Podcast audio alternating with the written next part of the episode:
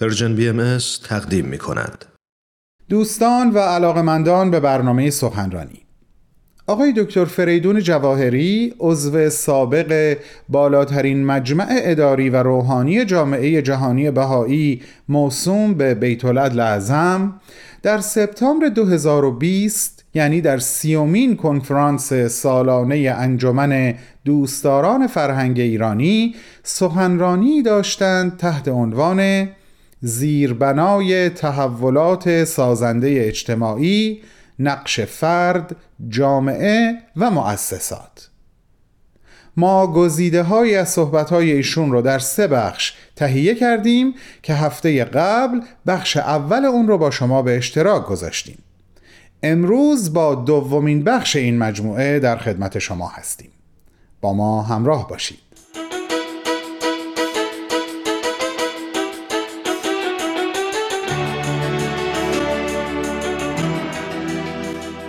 در گذشته کتب مقدسه ادیان برای اکثریت مردم دنیا منبعی از علم و حکمت بوده. به توسعه قوه مدرکه انسان کمک فراوان کرده و چشم جدید و گوش بدی و قلب و فعاد تازه عطا کرده. اثرات مثبت ادیان بر غنا و وسعت ادبیات جهان که خود تحولات اجتماعی رو تحت تاثیر قرار دادن بر همگان البته واضحه ادیان الهام بخش موفقیت های شگفتانگیزی در زمینه های علمی، اجتماعی و هنری بودند. قدرت و نفوذ دین در بروز خسائل قهرمانی، خیشتنداری و از خودگذشتگی توده عظیمی از مردم مسئله غیرقابل انکاری است برای همه. تعالیم دینی در موارد مکرری به صورت قوانین مدنی در اومدند و سبب تنظیم روابط و بلندی مقام انسان شدند. علا رغم فراز و نشیب های گذشته بنابراین میشه گفت که ادیان انگیزه تحولات اجتماعی به طرف وحدت بودند. از قارنشینی به زندگی قبیله به دولت شهری و بالاخره به وحدت ملی. حالا نوع انسان با ورود به آستانه بلوغ جمعی خودش محتاج تحولات اجتماعی بر اساس وحدت عالم انسانی است. پس ملاحظه بفرمایید که به طور کلی ادیان بزرگ در سراسر طول تاریخ از عوامل اصلی پیشرفت بشر بودند. حالا اگر در گذشته ادیان بزرگ جهان از جمله نیروهای محرکه تحولات اجتماعی بودند. پس چرا در عصر حاضر دین به عنوان عامل مؤثری در شکل دادن زندگی جمعی نوع انسان بیشتر و بیشتر کنار گذارده شده و میشه؟ شاید بشه سه دلیل عمده برای این مسئله ذکر کرد. اول تصورات و وعده های فریبنده مکتب مادیگرایی است که به نظر بنده جواب تمام مشکلات نوع بشر رو به غلط در ترویج مادیگرایی و مصرفگرایی می‌دونه و دینگریزی رو ترویج می‌کنه. دوم مفهوم رایج دین هست که در مخیله بسیاری از مردم مجموعه ادیان سنتی موجوده. ولی حقیقت اینه که هر یک از این ادیان در قالب کتب مقدسه و سوابق تاریخی خودشون شکل گرفتند و فرق مختلف و حتی متضادی هم دارند که هیچ کدوم هم جوابگوی کامل نیازهای زندگی در قرن 21 نیستند. دلیل سوم اینه که فسق و فجور، فساد، ظلم و ستم و بیعدالتی های فراوان به اسم دین موجب دینگریزی عده از مردم جهان و دستندرکاران اجتماع شده. به حدی که تفحص درباره مفهوم جدید دین و آشنا شدن با اون رو هم چالش انگیزتر کرده. بر اساس مفهوم جدید دین علم و دین دو نظام مستقل دانش هستند که مکمل یکدیگرند در گذشته هم استعدادهای نهفته بشری از طریق این دو نظام به مرور پرورش یافت و این دو نظام دانایی به منزله منشأ و زیربنای مدنیت انسانی عمل کرد. حس آگاهی انسان که وجه تمایز او از دیگر مخلوقات هست متکی بر این دو نظام دانایی است بر طبق مفهوم جدید دین باید با علم مطابقت داشته باشه وگرنه خرافات هست و علم باید بر اساس حقایق دینی مورد استفاده قرار بگیره وگرنه مادیگرایی صرف میشه.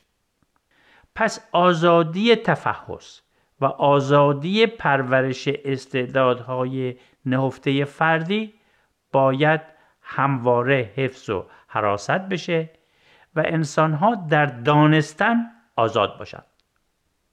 این آزادی است که الزام اخلاقی نسبت به رعایت بسیاری از حقوق مندرج در اعلامیه حقوق بشر و میثاقهای وابسته به اون رو فراهم می‌کنه. مثل آموزش و پرورش همگانی آزادی دسترسی به اطلاعات و مشارکت در کلیه جوانب زندگی اجتماعی. آزادی اندیشه و باور که شامل آزادی دین و آزادی ابراز نظر هم هست. حالا در فرصت باقی مانده اجازه بدید نکاتی درباره نقش فرد جامعه و مؤسسات در تحولات اجتماعی خدمتتون ارز کنم. فرد جامعه و مؤسسات در دیدگاه بهایی سه مشارکت کننده جدا ناپذیر پیشرفت تمدن هستند و هر کدوم نقش خاص و اساسی در تحولات اجتماعی دارند. مقتضیات ورود نوع انسان به آستانه بلوغ جمعی خودش ایجاب می‌کنه که مفهوم جدیدی از هر کدوم از این سه مشارکت کننده به وجود بیاد و ما اون رو درک بکنیم. و البته آین بهایی نظریات روشن و خاصی در این رابطه داره. در مورد فرد آین بهایی ماهیت نوع انسان رو ماهیتی دوگانه هم مادی و هم روحانی توصیف می‌کنه و ماهیت اصلی انسان رو ماهیتی روحانی می‌دونه. اگرچه در بسیاری البته از جوانب مادی حیات ما با حیوانات وجه مشترک های خاصی داریم.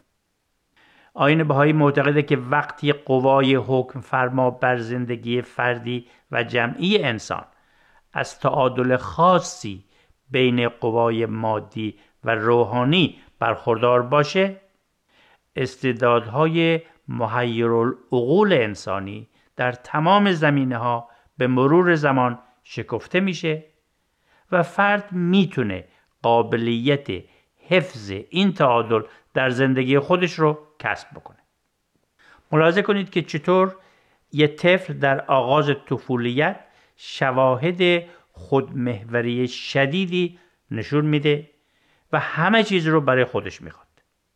با تربیت لازم میآموزه که آنچه رو که از اسباب بازی و دیگر تعلقات فردی داره به خواهران و برادران خودش هم بده.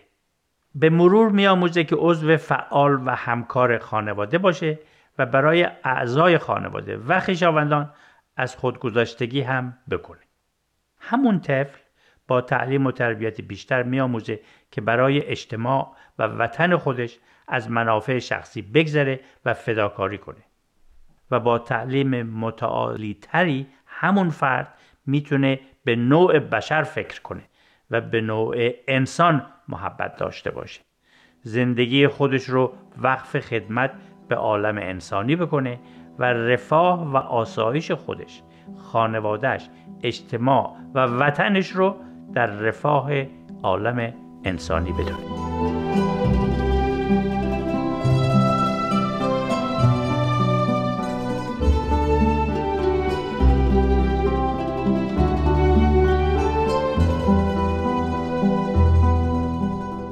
دوستان گرامی شما شنونده دومین قسمت از گزیده صحبت‌های آقای دکتر فریدون جواهری هستید در سیومین کنفرانس سالانه انجمن دوستداران فرهنگ ایرانی که در سپتامبر 2020 برگزار شد. عنوان سخنرانی آقای دکتر این بود: زیربنای تحولات سازنده اجتماعی، نقش فرد، جامعه و مؤسسات. بعد از چند لحظه کوتاه صحبتهای ایشون رو پی می‌گیریم.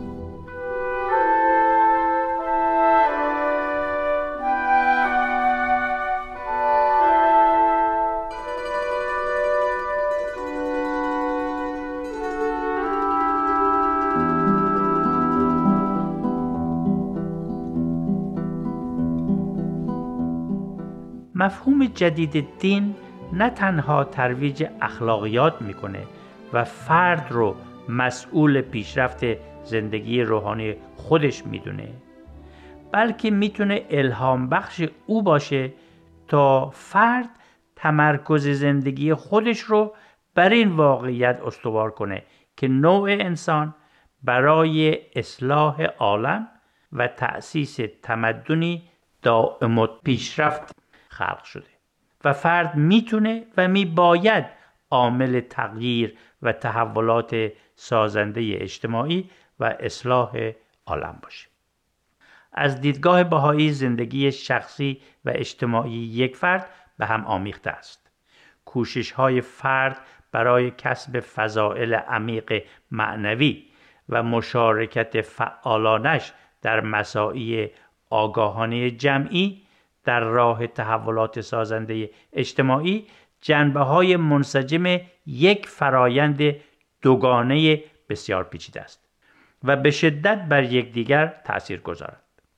از یک طرف فرد با مشارکت در تلاش عمومی برای بهبود اجتماع ترغیب میشه که خصوصیات زندگی فردی خودش رو هم بهبودی ببخشه و از طرف دیگه هرچند در زندگی فردی از افکار و صفات پسندیده تری برخوردار میشه تمایل و ارادش برای خدمت و فداکاری در راه بهبود وضع اجتماع بیشتر و محکمتر میشه. در دیدگاه بهایی تغییر ساختار اجتماعی لازم برای تحولات سازنده اجتماعی محدود به تغییر ساختار سیاسی نیست بلکه ساختارهای دیگری هم از قبیل فرهنگی اقتصادی اجتماعی رو در بر داره. با توجه به این نکات حالا می‌تونم وظیفه فرد در تحولات اجتماعی رو مختصرا بیان کنم. در دنیایی که الگوهای متفاوتی از حیات جمعی ارائه و ترویج میشه افراد هستند که باید تصمیم بگیرند بر اساس چه اصولی می‌خوان زندگی خودشون رو بنا کنند. آیا مایلند به سوی اجتماعی فردگرا و پر از رقابتهای خشن به منظور ترویج مسائل شخصی پیش برند یا جامعه متحد و متنوع و پویا رو راه نجات از مشکلات امروزی می‌بینند؟ آیا حاضرند فریب مکتب مصرفگرایی رو بخورند و زندگی خودشون رو محصور به تأمین احتیاجات مادی حیات بکنند؟ یا به استعدادهای نهفته روح انسانی معتقدند که با تربیتی روحانی و مادی می‌تونه به تحقق پیشرفتهای خارق‌العاده‌ای برای خودش و اجتماعش نائل بیاد؟ آیا اجازه خواهند داد تعصبات مذهبی جایی در اجتماع داشته باشه و گروهی جاهل و قشرگرا از این طریق مانع پیشرفت جمع قفیری از مردم بشن یا ترجیح میدن محبت نوع انسان رو در تار و پود اجتماع بتنند و اونو اساس کلیه روابط انسانی بدونند آیا ترویج مسائل شخصی رو تنها راه زندگی خوش و مثمر ثمر می‌دونند یا سعادت خودشون رو در سعادت همگانی می‌بینند؟ رفاه واقعی رو ثمره انسجامی پویا بین نیازهای مادی و معنوی زندگی می‌دونن و مدنیتی رو ترویج میدن که زامن برآوردن احتیاجات مادی و معنوی انسان باشه. سوالی که همه ما با اون روبرو هستیم اینه که اگر الگوی مورد نظر و ایدئالی فعلا در مقیاسی وسیع موجود نیست آیا بدون فکر مفتون زرق و برقها و تبلیغات فریبنده پیشرفتهای مادیگرا شده مشکلات عمیق اجتماعی اون رو نادیده گرفته و کورکورانه تقلید از اون خواهیم پرداخت؟ یا آیا متعهد خواهیم شد تا الگوی تازه با قدردانی از گذشته ولی بر اساس انگیزه های جدید سن بلوغ جمعی نوع بشر بنا کنیم؟ با توجه به این حقیقت که بنای الگوی تازه حیات جمعی کار آسونی نیست آیا نمی‌تونیم در مرحله اول راجع به اصولی که اساس الگوی جدید مورد نظرمون خواهد بود.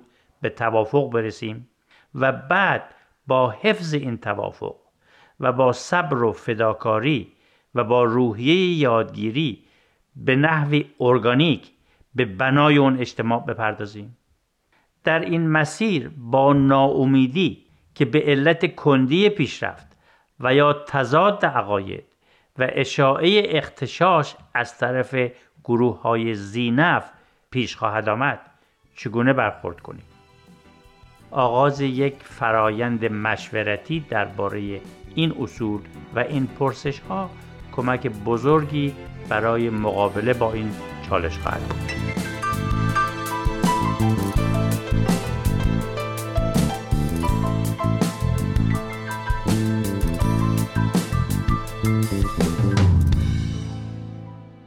شنوندگان گرامی این بود بخش دوم از گزیده سخنرانی آقای دکتر فریدون جواهری در سیومین کنفرانس سالانه انجمن دوستداران فرهنگ ایرانی به تاریخ سپتامبر 2020 از شما دعوت می کنم شنبه هفته بعد برای شنیدن بخش سوم از صحبتهای ایشون به ما ملحق بشید.